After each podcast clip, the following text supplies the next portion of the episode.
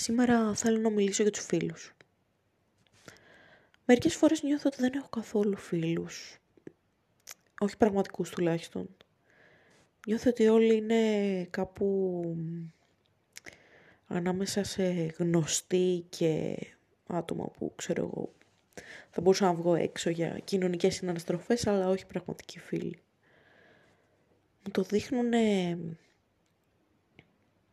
από τον τρόπο που με αντιμετωπίζουν θα έλεγα. Ίσως αυτό λαμβάνουν και από μένα από τον τρόπο που τους αντιμετωπίζω. Πιο παλιά ποτέ δεν έλεγα ότι κάποιος είναι γνωστός. Έλεγα η φίλη μου η τάδε, ο φίλος μου ο τάδε. Και το πίστευα. Ότι αφού βλέπομαστε κάθε μέρα, στο σχολείο, στη σχολή, όπου μιλάμε και εκτός σχολείου, σχολής, όπου και βρισκόμαστε και που και που τα Σαββατοκύριακα, ε, πρέπει να είμαστε φίλοι. Ε, σου έχω πει τα προβλήματά μου, κάτσε και με άκουσες, μου έχεις πει τα δικά σου. Ε, αυτό δεν κάνουν φίλοι, δεν ανοίγονται ο ένας τον άλλον. Αλλά σιγά σιγά κάπως αυτή η ιδέα σταμάτησε να υφίσταται στο μυαλό μου. Για πολλά χρόνια ήμουν πάρα πολύ κλειστή, προτιμούσα να έχω ένα τετράδιο και να γράφω ιστορίες ή να ζωγραφίσω παρά να μιλάω σε άλλους ανθρώπους. Πήγαινα σε πάρα πολλές δραστηριότητες, οπότε ούτως ή άλλως συναναστρεφόμουν κόσμο. Όταν ε, σπούδαζα στη φιλοσοφική, στο τιμημένο ΦΠΨ, είχαμε 8 μαθήματα τη βδομάδα, 3 ώρα. Ε, αυτά τα μαθήματα δεν ήταν όλα διαδοχικά, υπήρχαν και κενά ανάμεσά τους. Οπότε περνούσα τις ώρες μου στη φιλοσοφική στο ενδιάμεσο. Ε, η φιλοσοφική για όποιον δεν έχει πάει στην Αθήνα είναι σαν μεγάλο πάρκινγκ. Είναι γεμάτη κατσαρίδες, αηδία, τσιμέντο και λιγδιάριδες τύπους που περιμένουν θα ψαρέψουν εγκόμενα ε, καθισμένοι στα παγκάκια μπροστά κοπέλες της φιλοσοφικής είναι όλες απρόσιτες. Υπάρχει ένας εσωτερικός ανταγωνισμός που όλες πιστεύουν ότι το τμήμα που πέρασαν είναι το καλύτερο και ότι οι άλλοι είναι χειρότεροι. Η φιλολογία είναι καλύτερη από το ιστορικό αρχαιολογικό. Ε, το, η ψυχολογία καλύτερη από το ΦΠΨ. Όλα είναι καλύτερα από τη θεατρολογία. Η αγγλική φιλολογία καλύτερη από τη γερμανική και τη γαλλική. Η ρώσικη φιλολογία δεν μετράει καν. Ε, και άλλες μαλακίες. Γιατί όλοι κρίνουν με βάση τα μόρια της κάθε σχολής που αλλάζουν κάθε χρόνο. Για παράδειγμα, εγώ όταν έδινα πανελλήνιες, η πιο ψηλή σχολή που μπορούσε να πιάσει κάποιος από τη θεωρητική ήταν τα παιδαγωγικά, που έχουν πέσει τώρα. Η πιο χαμηλή πρέπει να ήταν ε, ιστορικό-αρχαιολογικό κάπου, ξέρω εγώ, σε μια no-name πόλη. Παρ' όλα αυτά δεν, είναι, δεν συγκρίνεις τη δυσκολία θα έλεγα σπουδών της μίας σχολής με την άλλη.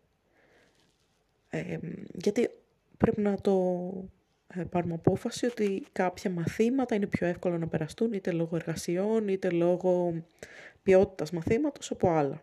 Και ανάλογα το άτομο βέβαια, αλλά έτσι ισχύει στις σχολές.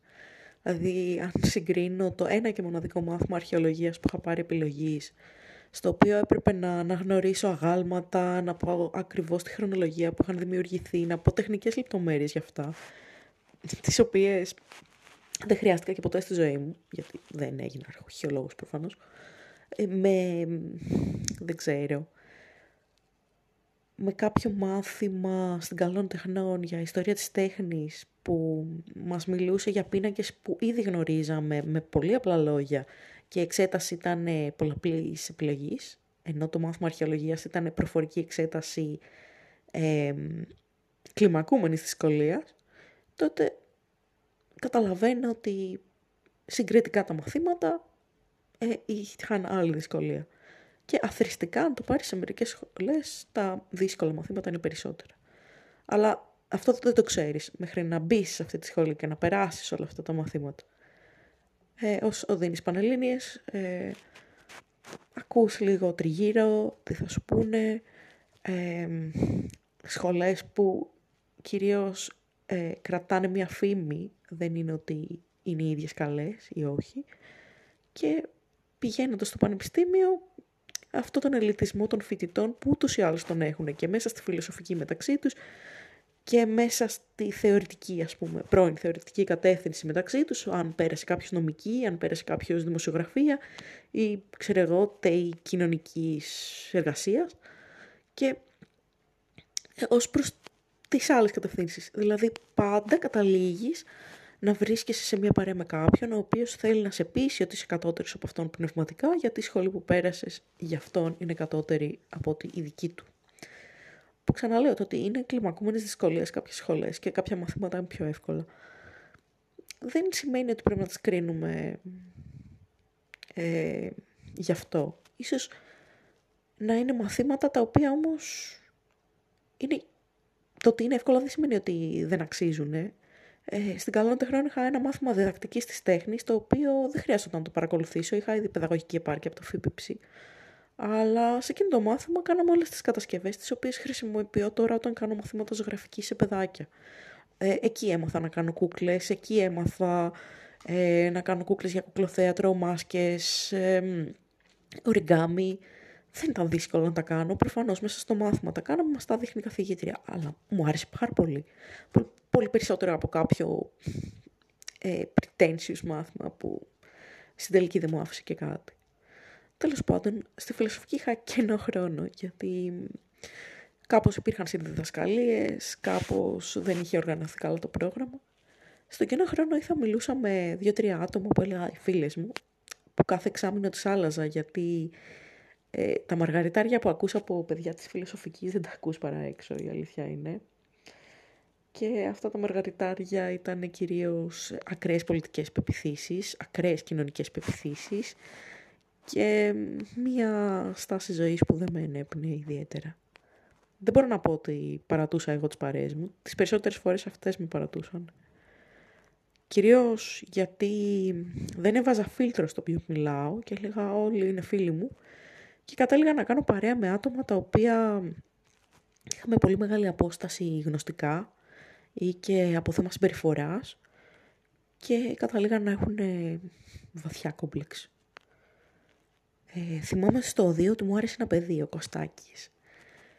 Και πηγαίναμε στο Μέγαρο. Την πρώτη φορά που πήγαμε μαζί στο Μέγαρο μουσικής ήταν, ε, ας πούμε, τότε. Ε, θα πήγα να ακούσω τον άλλο Κωστάκη, το θείο μου τον Κώστα, που είναι, παίζει βιολί στην κρατική ορχήστρα. Του είχα στείλει μήνυμα κιόλας, α, ξέρω εγώ, θεία, θα έρθω σήμερα, ας πούμε αυτό, μου είχε πει βέβαια, βέβαια να βρεθούμε. Μετά από μια συναυλία της χοροδίας του Οδείου, στην οποία ήμουν μέλος για 6 χρόνια 7, ως σοπράνο, ε, είχαμε τέλος πάντων κάνει μια συναυλία υπαίθρια, την ε, βιντεοσκόπησα, την, ε, νομίζω ήταν και live στο, στο ραδιόφωνο. Ε, με τον Κωστάκη πήγαμε προς την κρατική, είχαν και στάση εργασίας στα μέσα, τι πρωτότυπο για Αθήνα. Και του έλεγα ότι ρε παιδί μου δεν έχουμε χρήματα με τους γονείς μου και δεν ξέρω τι να κάνω γιατί είμαι σε ένα σημείο στις σπουδές μου στο οδείο που ξέρω πρέπει να προχωρήσω. Πάω για πτυχίο, ε, πρέπει να μαζέψω τα εξέταστρα για την αντίστοιξη, είναι πολλά λεφτά. Ε, τι θα κάνω και με πιέζουν από το οδείο και μου λένε να σταματήσω μα δεν τα έχω και ε, δεν ξέρω ας πούμε, το σκέφτομαι και θα ήμουν 19 χρονών, ξέρω εγώ. 20, εκεί. Και γυρνάει ο και μου λέει, σταμάτα το δύο. Λέω, ναι, αλλά δεν γίνεται, πρέπει να πάρω πτυχίο, ξέρω εγώ και αυτά. Και μου λέει, κοίτα να δεις, ε, θα σου το πω, μα δεν θα κάνεις ποτέ τίποτα στη ζωή σου, γιατί δεν είσαι τίποτα το ιδιαίτερο. Ε, ούτε τα βιβλία που λες ότι θα γράψεις, θα τα γράψεις ποτέ, ούτε πτυχίο πιάνου θα πάρεις, ούτε νομίζω θα γίνεις και μουσικός κάποτε. Αυτό μου το είπε ο τύπος που γούσταρα, έτσι. Ο τύπος που είχα πάρει τρία ομαδικά μαθήματα παραπάνω για να τον βλέπω. Ο λόγος που έκανα jazz, ξέρω εγώ, αρμονία ήταν ο Κώστας. Πλάκα-πλάκα. Και ο λόγος που συνέχισα να μένω στη χοροδία, γιατί οι τενόροι καθόντουσαν ε, ακριβώς πίσω μου. Οπότε έλεγα, ας πούμε, είναι από πίσω μου Κωστάκης. Αυτός ο τύπος μου είπε ευθαρσός ότι δεν αξίζω και εγώ συνέχισα να του μιλάω για 1,5 χρόνο μετά από αυτό. Του έκανα και ερωτική εξομολόγηση. Ο ίδιος τύπος αργότερα είπε ότι δεν έχω θείο στην κρατική και το φαντασιώνομαι. Και μετά την παράσταση που ο θείος Κώστας ήρθε να με χαιρετήσει και έφερε και το Χριστόφορο έναν άλλο φίλο του από τα βιολιά, ο Κωστάκης ε, απλά κοιτούσε σαν χάνος ας πούμε. Βέβαια και ο θείος είναι λίγο θεατράλ τύπος. Απλά εκεί που ήμασταν, ας πούμε μπαίνοντας στο Μέγαρο, έχει το γκισέ για τις πληροφορίες και δεξιά το τραπεζάκι με τις προσκλήσεις. Ο θείος ε, είπε να περιμένουμε εκεί. Ε, βγήκε από την, ε, από την αριστερή πόρτα, ας πούμε, μπαίνοντας, εκεί που γίνονται ομιλίες, πιο πέρα είναι τα καμαρίνια της κρατικής. Ε, βγήκε από εκεί ε, με το βιολί και αρχίζει και φωνάζει «Ανιψιά! Ήρθες με στο Μέγαρο!» Έπρεπε να το πεις χτες, να σου φέρω πρόσκληση. Δεν γίνεται να πληρώνεις εισιτήρια και ο Κώστας δεν μπορούσε να αρνηθεί αυτό που έβλεπε. Ένα κύριο με κοστούμι, με βιολί που τον είδε στη σκηνή και να παραδέχεται ότι όντως ήμουν πια του. Από εκεί και πέρα ο θείος μου δίνει προσκλήσεις κάθε Παρασκευή, νομίζω για τα επόμενα 3-4 χρόνια. Ε, μπορεί και παραπάνω. Με σταμάτησα να πηγαίνω στην κρατική όταν ε, ξεκινήσαμε μαθήματα φωτογραφίας στην Καλών Τεχνών, γιατί ήταν ε, ο σκοτεινός θάλαμος ε, Παρασκευή, οπότε δεν προλάβαινε. Ε, Παρ' όλα αυτά, ο Κώστας ε, ποτέ δεν θα ερχόταν να έρθει μαζί μου με τις προσκλήσεις, προτιμούσε πολύ χειρότερη θέση και δεν μπορούσε να παραδεχτεί ότι τελικά έχω ένα θείο Κώστας στην κρατική. Αλλά εγώ τότε έλεγα ότι ο, ο Κωστάκης, ο Κωστάκης ε, από το 2, ότι ήταν ε, φίλος μου, ότι με μαζί του και έκανε τέτοια πράγματα. Τέτοιος, τέτοιος τύπος ήταν ο Κώστας. Ε, και δεν είναι ότι κάποια μέρα συνήλθα μαγικά, είναι ότι κάποια μέρα πήγε Εράσμου Φιλανδία και έκανα να τον δω ένα χρόνο. Και μετά άλλαξε και ο δύο, πήγα στο δύο του θείου Κώστα, γιατί ο καθηγητής πιάνου και ήταν καλύτερος, ήταν ε, στο δύο Αθηνών και αποφάσισε να πάει στο Ορφείο, ε, το δύο που δούλευε ο θείος. Και έτσι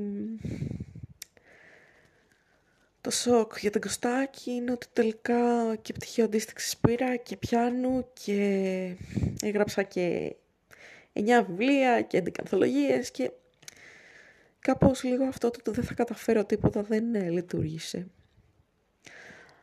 Από εκεί και έπειτα όμως έκανα σειρά από παρέες δολοφονικές θα έλεγα.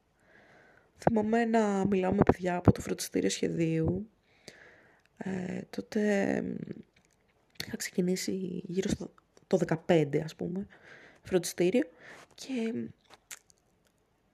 παράλληλα μόλις είχα πάρει το πτυχίο του Πανεπιστημίου και είχα full χρόνο για αυτό το πράγμα. Δεν ήθελα να ασχοληθώ με κάτι άλλο, ζωγράφισα όλη μέρα.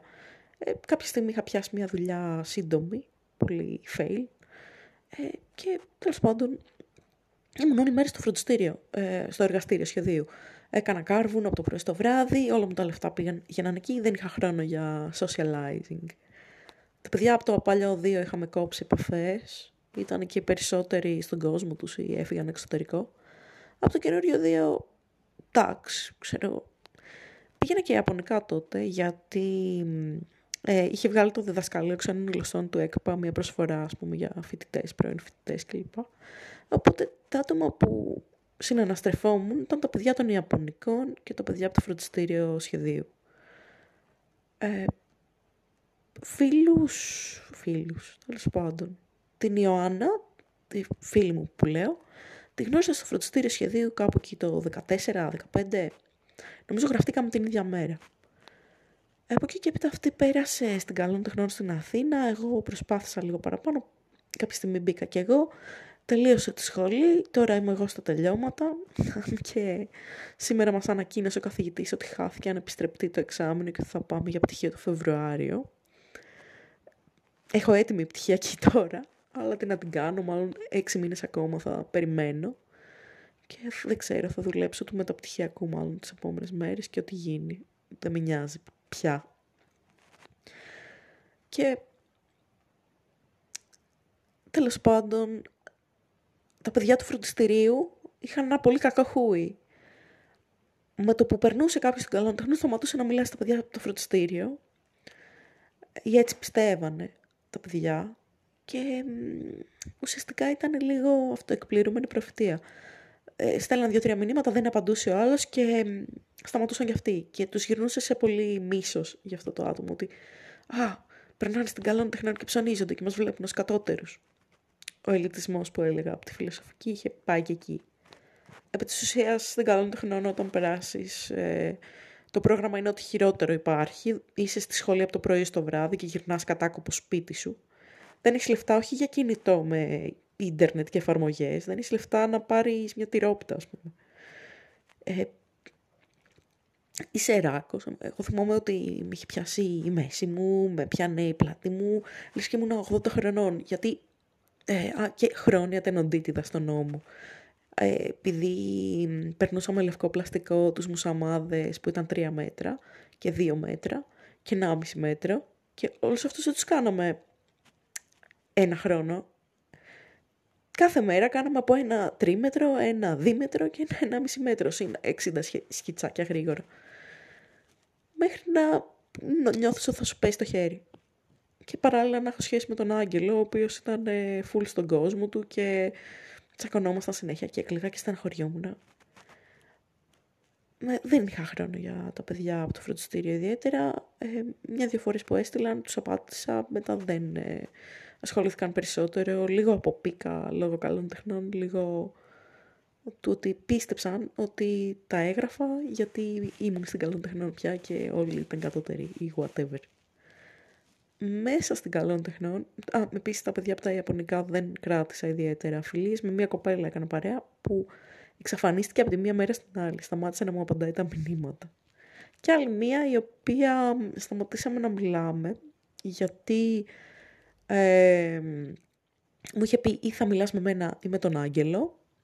Παράλληλα να πω ότι η συγκεκριμένη κοπέλα μου είχε κάνει ερωτική εξομολόγηση μια-δύο φορές, οπότε ήξερα ότι ήταν τσιμπημένη μαζί μου χρόνια. Συνέχιζε να το δείχνει δηλαδή. Ε, όταν με ρώτησε ή αυτήν ή τον Άγγελο, της είπα τον Άγγελο που είναι ο φίλος μου λάθος επιλογή γενικά ο άγγελος, αλλά λάθος και να ζητήσει κάποιος διάλεξε εμένα ή τον άλλον. Και ειδικά όταν της είχα ξεκαθαρίσει ότι είμαστε φίλες, αν θέλει. Ότι δεν με τραβούσε ερωτικά αυτή η κοπέλα.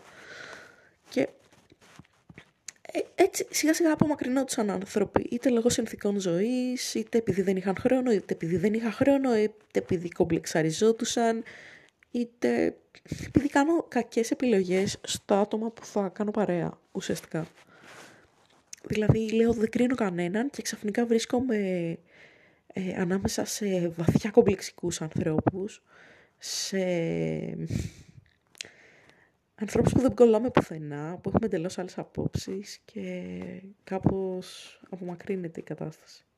Υπήρχαν και περιπτώσεις παιδιών, ε, κοριτσιών, αγοριών, που ήταν πολύ εντάξει άτομα, αλλά συνέβησαν διάφορα στη ζωή τους και δεν, δεν τους κρίνω γι' αυτό. Κάποτε είχα μια φίλη την Άσπα, η οποία μαμά της πέθανε από καρκίνο στον εγκέφαλο και από τότε η Άσπα εξαφανίστηκε από όλους. Ε, τον πρώτο χρόνο της έστελα μηνύματα, δεν απαντούσε ποτέ και νομίζω ότι μου απάντησε όταν της έστειλα δεν πρόκειται να σου ξαναστείλω μήνυμα, ε, είναι η τελευταία φορά που μιλάμε. Μετά από αυτό μιλήσαμε κάποια στιγμή, της είπα ότι πέθανε ο πατέρας μου. Αυτό μία φορά και δεν ξαναμιλήσαμε. Και δεν είχα όρεξη να την ξαναπλησιάσω γιατί είχα κάνει όλη την υπερπροσπάθεια να τη βρω εκείνο τον ένα χρόνο που είχε τα δικά της προφανώς μετά το θάνατο της μητέρας της. Ε, αντίστοιχες περιπτώσεις ε, έχουν συμβεί με μένα και άλλα άτομα. Τα θεώρησα τοξικά, ότι δεν ταιριάζαμε, ότι μου την έσπαγαν και απλά σταμάτησα να τους απαντάω σε μηνύματα. Και, και αυτός ο τρόπος πολύ τοξικός να αντιμετωπίσω ανθρώπινες σχέσεις. Τη μία να είμαι εκεί, την άλλη να εξαφανιστώ. Σαν εκείνη την κοπέλα από τα Ιαπωνικά. Ε, από εκεί και έπειτα μέσα στη σχολή πάλι δεν υπήρχε χρόνος για παρέες. Ήμουν όλη μέρα στο εργαστήριο, έκανα δουλειές του ποδαριού, ήμουνα με τον Άγγελο. Έκανα παρέα με τους φίλους του, οι οποίοι εν τέλει όταν χωρίσαμε ε, απλά εξαφανίστηκαν. Μόνο η Νεφέλη έστειλε ότι ε, έχουμε πάρει το μέρος του Άγγελου και άμα είναι να μην μιλάς, ξέρω μαζί μας, γιατί δεν είσαι πολύ καλά, νομίζω. Και αυτό το... Τέλος πάντων, την Νεφέλη το έχω ξαναπεί, δεν την πολύ συμπαθούσα, ήταν... Τα καλά της δεν άξιζαν για να αντέξω τα κακά της. Όχι τα κακά, τα... Ναι, ενώ τις αρνητικές πλευρές της. Ε, μέσα στην καλών τεχνών ε, συναναστρεφόμουν τα άτομα του εργαστηρίου. Ακόμα μιλάω με κάποια άτομα, έτσι, ας πούμε, από τη στιγμή που ήρθα στο αμύντεο, ελάχιστη επαφή με όσους. Μιλάω με δύο-τρία παιδιά, ανταλλάσσουμε ιδέες για έργα, με βοηθάνε όσο μπορούν. Ε, ο Κώστας, άλλος Κώστας, ε, μου στείλε φωτογραφίες από ένα σκηνικό από μια παράσταση, με βοήθησες σε κάτι για το μεταπτυχιακό. Ε, η Κατερίνα από την Καλών Τεχνών μιλάμε, μου είχε φέρει μπισκότα, ας πούμε, ε, μου είχε προτείνει ηθοποιούς για το, την, παρ, την παρουσίαση βιβλίου. Ε, μετά μιλάω, εντάξει, σποραδικά με διάφορους, αλλά αυτοί τους θεωρούσα και φίλους πιο κοντινούς, αν και πλέον αυτό δεν ξέρω τι σημαίνει φίλος. Η Ιωάννα τα τελευταία 9 χρόνια μιλάμε, ε, απλά αυτό που έχει αρχίσει και με κουράζει με την Ιωάννα είναι ότι μιλάει όποτε, έχει χρόνο όποτε και μπορεί να είναι το άτομο που θα σου στείλει κάθε μέρα, θα του στείλεις κάθε μέρα ή αυτή που θα εξαφανιστεί για μήνες. Είναι η κοπέλα που ποτέ δεν θα έχει χρήματα, καλός ή κακός, και επειδή έχω υπάρξει αυτό το άτομο για πολύ καιρό, δεν μπορώ να την κρίνω αρνητικά γι' αυτό. Ε, από ένα σημείο και μετά, όταν ούτε εσύ έχεις λεφτά και μπαίνεις στο τρυπάκι ότι μην νιώσει άσχημα, ξέρω, να κλείσουμε αυτά τα εισιτήρια, θα τα βάλω εγώ τα λεφτά. Να πάμε εκεί και θα τα βάλω εγώ τα λεφτά. Και ξαφνικά βρίσκεσαι στον Άσο, ας πούμε, στην Ξάνθη, να τρώσει τα φιδόψωμα γιατί δεν έχεις λεφτά. Λέμε. Ε, κάπως κάπου κουράζει. Και η φτώχεια όντως κουράζει και είναι κακό αυτό γιατί όταν είσαι αυτός που είναι φτωχός, το νιώθεις να γλιστράει η γη κατά τα πόδια σου γιατί δεν ξέρεις τι να κάνεις όλοι απομακρύνονται, αλλά εσύ συνεχίζεις να είσαι φτωχός και συνεχίζεις να έχεις την ανάγκη να έχεις φίλους. Και κάπως. Όταν έχεις λεφτά, προσπαθείς να βοηθήσεις και τους άλλους. Οπότε ναι, δεν κρατάω κακή ασθενειώνα, απλά κάποιες στιγμές είναι κουραστικό, γιατί καταλήγω να λέω είναι φίλοι μου, θα τη βοηθήσω και να μην έχουν φάω δέκα μέρες. Ε, που και αυτή με έχει βοηθήσει κατά καιρούς. Μετά είναι η Ταξούλα, ξαδέρφη μου. Ε, επίσης, έχουμε περάσει φάση στη ζωής μας που δεν είμαστε πολύ κοντά, έχουμε περάσει φάση που είμαστε κοντά. Ξέρω ότι αυτή και ο φίλος της κάθε φορά που θα βγούμε θα γελάσουμε, θα περάσουμε ωραία, θα πούμε ενδιαφέροντα πράγματα. Ξέρω ότι αν την πάρω τηλέφωνο θα το σηκώσει, που όποιος τα ακούει αυτό και λέει «Μα καλά τι λες» δεν είναι τόσο απλό. Δεν μιλάνε, δεν απαντάνε όλοι στα μηνύματά μας και στα τηλεφωνήματά μας. Ε, είναι από τα άτομα που θεωρώ ότι, ας πούμε, είναι κοντά μου. Είναι σκηνής, ναι, οκ, αλλά ε, κάνει αυτό το κάτι έξτρα, παιδί μου, ότι θα ασχοληθεί μαζί μου όταν δεν είμαι καλά θα το προσέξει. Θα κάνει την κίνηση, την... κάτι παραπάνω, ας πούμε, να, να ακούσει τα προβλήματά μου, να ακούσω τα δικά της αν έχει όρεξη και θέλει να μιλήσει. Και αυτό είναι το σημαντικό. Ότι, ας πούμε, εγώ τη θεωρώ φίλη μου, όχι ξαδέρφη μου. Ε, και από εκεί και πέρα υπάρχει μια λίστα με ανθρώπους οι οποίοι δεν ξέρω αν πρέπει να τους αποκαλέσω φίλους ή γνωστούς. Η Σαβέλα των 20, των 25, των 28 θα τους αποκαλέσω φίλους, αλλά αυτή τη στιγμή δεν ξέρω αν είναι. Γιατί μπορεί για μένα να είναι και για αυτούς να μην είμαι. Γιατί τελικά ίσως να θέλω ας πούμε, να πιστέψω στη φιλία και στην καλοσύνη και σε ό,τι. Ε, στο σχολείο υπάρχει μια κοπέλα, καθηγήτρια, την οποία τέλος πάντων είναι λίγο διαπλεκόμενη στο σχολείο. Ε, στην αρχή πίστευα ότι είναι εντάξει και οι τύποι λίγο από χωριό έχουν μια νοοτροπία περίεργη. Οι περισσότεροι έχουν απόψεις που άκουγα τον πατέρα μου να κοροϊδεύει στην Αθήνα. Ο πατέρας μου που και που έκανε μιμήσεις τύπου οι άνθρωποι του χωριού και σπάγε πλάκα. Και αυτοί τα πιστεύουν. Και ίσως φταίει ότι έχω ζήσει στην καλών τεχνών, στα οδεία, στη φιλοσοφική και τέτοια πράγματα δεν τα άκουγα τόσο. Που και ξαναλέω, οι κοπέλες τη φιλοσοφική ήταν ε, ό,τι πιο ψωνισμένο υπάρχει εκεί έξω. Ε, μέσα στο σχολείο οι καθηγητές έβλεπα ότι έχουν απόψεις πολύ ακραίες, τύπου η γυναίκα μαγειρεύει, η γυναίκα καθαρίζει, η γυναίκα δεν πρέπει να είναι και πολύ χρησιμοποιημένη. Μέχρι μια ηλικία πρέπει να κάνει παιδιά και να, είναι, να κοιτάει το πάτωμα και να μην βγαίνει έξω και να μην πηγαίνει τις νύχτες να φωτογραφίζει άντρες. Ε, η, μια κυρία που κάνουμε μαζί όμιλο, της είχα πει πάω να φωτογραφίσω κάτι καθηγητές για την πτυχιακή μου. Είχα πει σε ένα καθηγητή να τον φωτογραφίσω, δέχτηκε και άλλος ένας θα με βοηθούσε με τα φώτα. Και λέει, τι, νύχτα με δύο άντρες, θα σε βιάσουν, θα σου κάνουν, θα σου ράνουν και δεν θα το μάθει κανείς και δεν θα σε πιστέψει κανείς. Και πήγα τόσο μαγκωμένη και οι άλλοι είχαν σκάσει τα γέλια με αυτά που άκουγαν. Που κι αυτοί δεν είναι ότι ήταν μπουμπουκάκια. Όχι για να μου κάνουν κακό, προφανώς όχι, αλλά γιατί ήταν κουτσομπόλιδες. Τέρμα. Ο ένας ειδικά όπως έχω πει, παραλίγο να χάσω τη δουλειά μου εξαιτίας του. Ε, από εκεί και πέρα είναι μια άλλη καθηγήτρια στο σχολείο, η οποία κάθε φορά που τη ρωτάω κάτι, μου απαντάει λάθος. Λέω από πού στρίβουμε, ξέρω εγώ, γι' αυτό; Ε, είναι αριστερά, μου λέει δεξιά. Βρίσκω τον πελά μου και λέει, ε, δεν ήξερες, δεν κατάλαβες. Ε, μία, δύο, τρεις, λες, εντάξει, έκανε λάθος. Την πέμπτη λες, ρε παιδί μου δεν το έχει και πολύ με αυτά που μου λέει. Την 8η λες, μωρέ μήπως, ε, και κάποια στιγμή φτάνει στο σημείο να λες, ε, εντάξει Μάιος είναι, δεν θα την ξαναδώ σε ένα μήνα. Ας πει ό,τι είναι να πει. Και ας λέω εγώ ναι, OK, okay, δεν θα κάτσω ούτε να τσακωθώ με κάποιον, ούτε να ασχοληθώ μαζί της παραπάνω. Μετά βέβαια σκέφτομαι ότι αυτά τα άτομα ε, μια χαρά την περνάνε τη ζωή τους. Κάνουν full ε, δημιουργούν τοξικές καταστάσεις και τα θύματα επειδή, θύματα εγώ, επειδή λένε εντάξει τώρα ένα μήνα ξέρω εγώ θα είμαι εδώ πέρα, δεν θα ξανάρθω.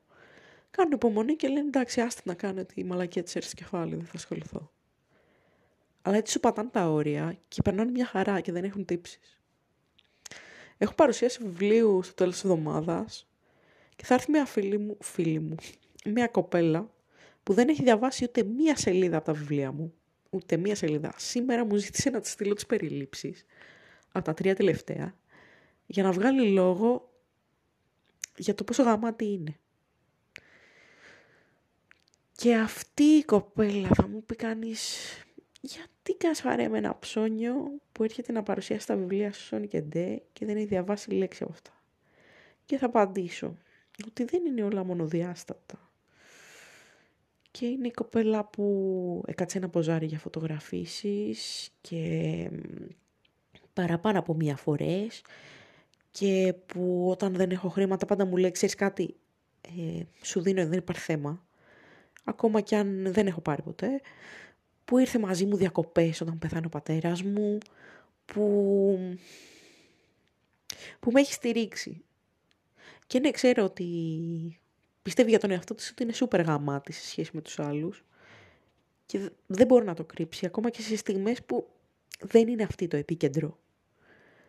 Την προηγούμενη φορά που παρουσίασα βιβλίο μιλούσε για 10 λεπτά για το ε, πόσο τυχερό είναι το κοινό που την ακούει και συνήθως μιλάει σε εξειδικευμένο κοινό, αυτή είναι άσχετη ας πούμε. Έτσι, το είπε αυτό, συνήθως μιλάω σε εξειδικευμένο κοινό δεν είχε ιδέα για τι πράγμα γράφω. Μπορεί να γράφα μαλακίες. Αλλά ξέρω εγώ ήρθε. Και έκανε το κομμάτι της και έφυγε. Η μάνα μου μετά από αυτό είπε δεν το πιστεύω ότι η κοπέλα ήρθε με τουαλέτα και μιλούσε για τον εαυτό της για 10 λεπτά.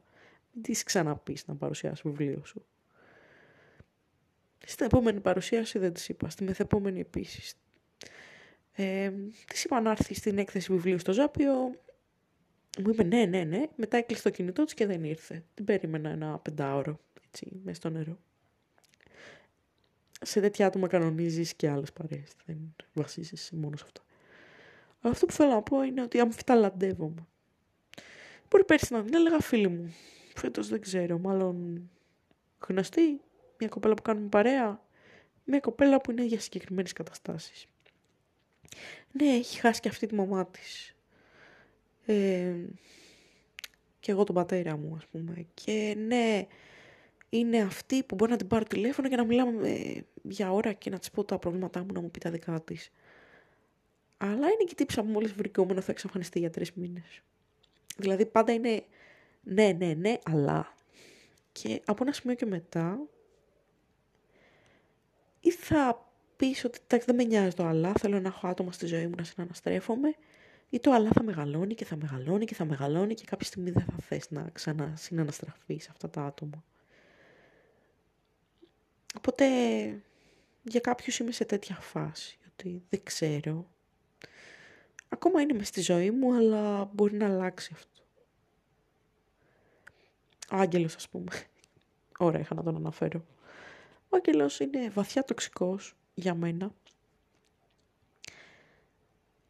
Έχω πει εκατοντάδες φορές ότι αν ήμασταν απλά φίλοι και δεν είχαμε ποτέ ερωτική σχέση θα ήταν όντως ένα άτομο που θα ήταν ο κολλητός μου αυτή τη στιγμή που όταν ήμασταν μαζί, ενώ ξεκίνησε με τη λογική ότι είμαστε, ότι μοιραζόμαστε τα πάντα και δεν ήταν μέσα στο μυαλό μου, μου έλεγε πράγματα τα οποία ήταν πάρα πολύ βαριά για να τα μοιραστεί κάποιος με κάποιον άλλον ε, και πάρα πολύ εσωτερικά ας πούμε. Άλλο που έκατσα και έγραψα ένα διήγημα και βγήκε στο YouTube και θα πω τον ξεφώνησα, θα πω ότι πολλά πράγματα που μοιραστήκαμε και οι δυο μας, τα έκανα τέχνη. Ε, με έχει πληγώσει πάρα πολύ, αλλά ξανά και ξανά όταν έχω κάποιο πρόβλημα και όταν θέλω να εμπιστευτώ κάποιον, μιλάω σε αυτόν. Δεν μιλάω ούτε... Ε, τέλος πάντων, δεν θέλω να κάθω το ονομάσω κάποιον γιατί μπορεί κάποιος να ακούει. Όπως και να έχει, οι άνθρωποι δεν είναι ούτε άσπρο ούτε μαύρο, είναι κάπου γκρι και εσύ πρέπει να βρεις ποια απόχρωση, μέχρι ποια απόχρωση του γκρι μπορείς να ανοιχτείς ή μέχρι ποια σου αρέσει. Δεν μπορείς να αλλάξεις την απόχρωση που είναι ο άλλος. Απλά τη δέχεσαι ή την υπομένεις μέχρι να μην μπορείς άλλο ή μέχρι να μην μπορεί αυτός. Τώρα, Ας πούμε, σήμερα είναι πολύ βαριά μέρα. Ε, το εξάμεινο των καλών τεχνών ε, πάει. Ο καθηγητής, χωρίς να σκεφτεί, ξέρω εγώ τι επίπτωση μπορεί να έχει στην ψυχολογία μας, μας ανακοίνωσε ότι για πτυχιακή πάνε ε, χι άτομα, ότι εμείς που δεν ε, έχει ολοκληρωθεί το 10ο εξάμεινο θα πάμε για πτυχιακή το Φεβρουάριο. Οπότε είναι ας πούμε σαν να λες από ένα έτος εισαγωγής και πέρα δίνετε πτυχίο τώρα. Ακόμα και αν είστε όλοι στην ίδια φάση. Από ένα έτος και πίσω δεν δίνετε. Και εκείνη τη στιγμή του λέω ναι αλλά... Ε, εγώ έχω στείλει 38 φορές για αυτή την πτυχιακή μέσα στη χρονιά. Έστειλα κάθε εβδομάδα και ας είχε κατάληξη σχολή. Είναι έτοιμη. Ε, δεν πειράζει, Φεβρουάριο. Και χέστηκε. Και μάλλον σήμερα ήταν η μέρα που αυτόν τον άνθρωπο σταμάτησα να τον εκτιμάω εντελώς. Και είναι αστείο γιατί ξεκίνησα την καλών τεχνών διαλέγοντας το εργαστήριό του γιατί θεωρούσα ότι εκεί έχει καλούς ανθρώπους. Ενώ ήθελα να πάω στο εργαστήριο κόμιξ, πήγα στο εργαστήριο που έκανε λάδια και μοντέλα και πίνακες ένα μισή μέτρο, όπως είπα. Και ναι, όχι του στυλ μου, αν με ξέρει κάποιος και λίγο. Και ο καθηγητής φωτογραφίας που όταν πήγα στο μάθημα του έκλειγα και έλεγα τι άνθρωπος είναι αυτός που μας προσβάλλει διαρκώς. Είναι ο μόνος που είναι legit, ok σε αυτή τη σχολή, είναι οργανωτικός, θα σου απαντήσει κάτι, αυτό που θα σου πει αυτό θα εννοεί και δεν θα σου πει μαλακίες και θα νοιαστεί και θα ασχοληθεί. Ενώ ο άλλος απλά κάνει το κομμάτι του και το παίζει καθηγητής πανεπιστημίου. Που η κατηγορία καθηγητέ πανεπιστημίου είναι πολλά φρουφρού και αρώματα και τίποτα, ξέρω εγώ, επί τη ουσία. Βάζουν τους φοιτητές να τρέχουν και απλά βάζουν την υπογραφή τους από κάτω και λένε άλλο ένα έργο του τάδε, άλλη μια κατάσταση του τάδε, άλλη μια έκθεση του τάδε, άλλη μια παρουσίαση του τάδε. Και ο τάδε δεν έχει κάνει τίποτα και όλα τα άλλα τα έχουν κάνει τα παιδιά. που το όνομά τους άντε να αναφερθεί κάτω-κάτω και... και κανείς δεν θα ασχοληθεί μαζί τους. Τους ουσίας δεν ξέρεις, αυτό το podcast μάλλον μιλάω για τη σύψη της κοινωνίας και για το πόσο με έχει απελπίσει το ελληνικό δημόσιο σε, όλα, σε όλες τις εκφάνσεις. Αλλά έτσι είναι η ζωή. Έχω 25 σελίδες ακόμα για την πτυχιακή, τη διπλωματική του μεταπτυχιακού. Ε, θέλω να κάτσω να τις γράψω. Έχω ένα μήνα μπροστά μου να τις γράψω. Αν έγραφα μία σελίδα τη μέρα θα βγαίνει, μπορεί και παραπάνω. Έχω σκοπό να σταματήσω να κλαίω και να πω στην καλό τεχνό να πέσει στο διάλογο όταν τελειώσω με το πτυχίο, με το δίπλωμα, συγγνώμη. Γιατί πραγματικά ήταν μια σχολή που δεν άξιζε τις ατελείωτες ώρες στο φροντιστήριο μέχρι να ε, μην νιώθω τα χέρια μου και τα μάτια μου και τη μέση μου. Δεν άξιζε τα χρήματα που έχω δώσει για να βγει αυτή η σχολή, γιατί όλα τα υλικά τα πληρώνουμε εμείς. Λάδια, πινέλα, μουσαμάδες, όλα. Καλών τεχνών δεν τα άξιζε όλα αυτά, γιατί πάσχει από κάτι που λέγεται ελληνικό πανεπιστήμιο και αυτομάτως την κάνει ό,τι πιο ανοργάνωτο και συχαμένο υπάρχει πάσχει από τους ίδιους τους φοιτητές, οι οποίοι ε, είναι τόσο στα αρχίδια τους, που για να κάνουν δύο μήνες κατάληψη χωρίς νόημα, ε, κατάφεραν να τσαντήσουν ε, επίσης καθηγητές που στα αρχίδια τους και που έχουν ξεχάσει ότι όταν ήταν στη θέση των φοιτητών ήθελαν να τους φέρονται με πίκια και τώρα απλά είναι σε ένα βάθρο και δεν κατεβαίνουν από εκεί. Με διοικητικές υπηρεσίες που είναι τραγικές, που η γραμματεία σου λέει οριακά τι κωδικούς πρέπει να χτυπήσεις για να μπει σε ένα συγκεκριμένο μυστικό κομμάτι του site της σχολής για να δεις μεταπτυχιακά, διδακτορικά και άλλα πράγματα που μπορεί να σε ενδιαφέρουν. Καθώς οι ανακοινώσεις που φαίνονται είναι, ξέρω εγώ, τι μενού θα έχει το εστιατόριο το Μάιο, λες και σε νοιάζει αυτό. Σε σχέση με θέματα σπουδών πάντα. Και σύν της άλλης είναι και μια σχολή η οποία με κόπο μπαίνεις, με κόπο βγαίνεις και φεύγοντας από εκεί δεν θες να ξαναδείς κανέναν. Γιατί έχεις απελπιστεί και δεν θες να, να περάσει το απ' έξω.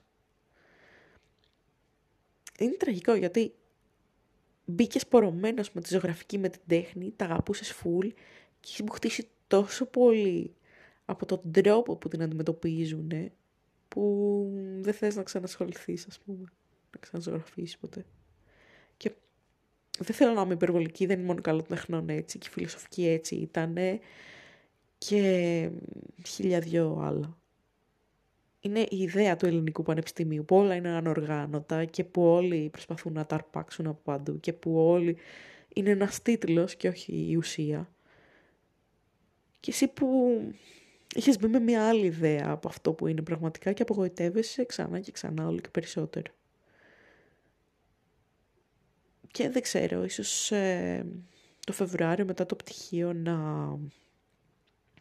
τα βλέπω αλλιώς τα πράγματα, να έχει φύγει από πάνω μου αυτό το πράγμα και να έχω ξαλαφρώσει και να λέω επιτέλους δεν με βαραίνει καλών τεχνών αυτή τη στιγμή, ένα πτυχίο που εκρεμεί, αλλά ε, από εκεί και πέρα συνήθως όταν αποτινάσω κάτι από πάνω μου φεύγουν κι άλλα όπως τοξικοί φίλοι, πως τοξικοί γκόμενοι, πως παλιοί συμφοιτητές που τελικά δεν είχαμε να πούμε κάτι πέρα από πινέλα και νεύτια και μπουγιές.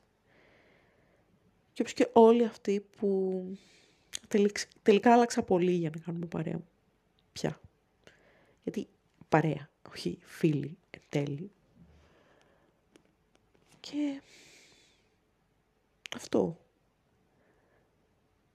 με 30 πια και πρέπει μάλλον να αρχίσω να βάζω όρια και να μη συναναστρέφομαι όλους τους ανθρώπους απλώς και μόνο επειδή το θέλουν. Να δω ποιους συμπαθώ πραγματικά εγώ και να μιλάω σε αυτούς. Ακόμα και αν είναι λίγοι. Ακόμα και αν είναι ένας. Ακόμα και αν χρειαστεί να μείνω πολύ καιρό μόνη μου για να βρω τον εαυτό μου.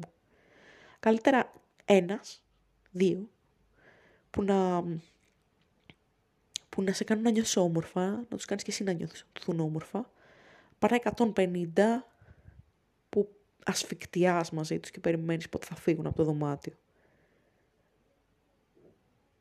Αυτό. Δεν έχω να πω κάτι άλλο. Η συμβουλή μου είναι να περιμένετε λίγο καιρό πριν να αποκαλέσετε κάποιους φίλους σας. Δεν είναι όλοι. Και ότι η μοναξιά δεν είναι τόσο τραγική όσο πιστεύουν όλοι. Είναι καλύτερο να περάσει χρόνο με τον εαυτό σου γιατί αυτό σε καταλαβαίνει καλύτερα. Και επίσης ότι μην πάτε στο πανεπιστήμιο πιστεύοντας ότι έρχεστε στο παράδεισο. Τα ωραία έρχονται μετά. Και τα βρίσκουμε μόνοι μας συνήθως. Το πανεπιστήμιο είναι απλά η αυτηρία και μέσα από αυτό όλα αποκτούν μια άλλη απόχρωση από αυτή που είχαν πριν. Απόχρωση, όχι υπόσταση, οπότε αυτό το σκέφτεστε. Καλό σας βράδυ και θα τα ξαναπούμε. Γεια σας.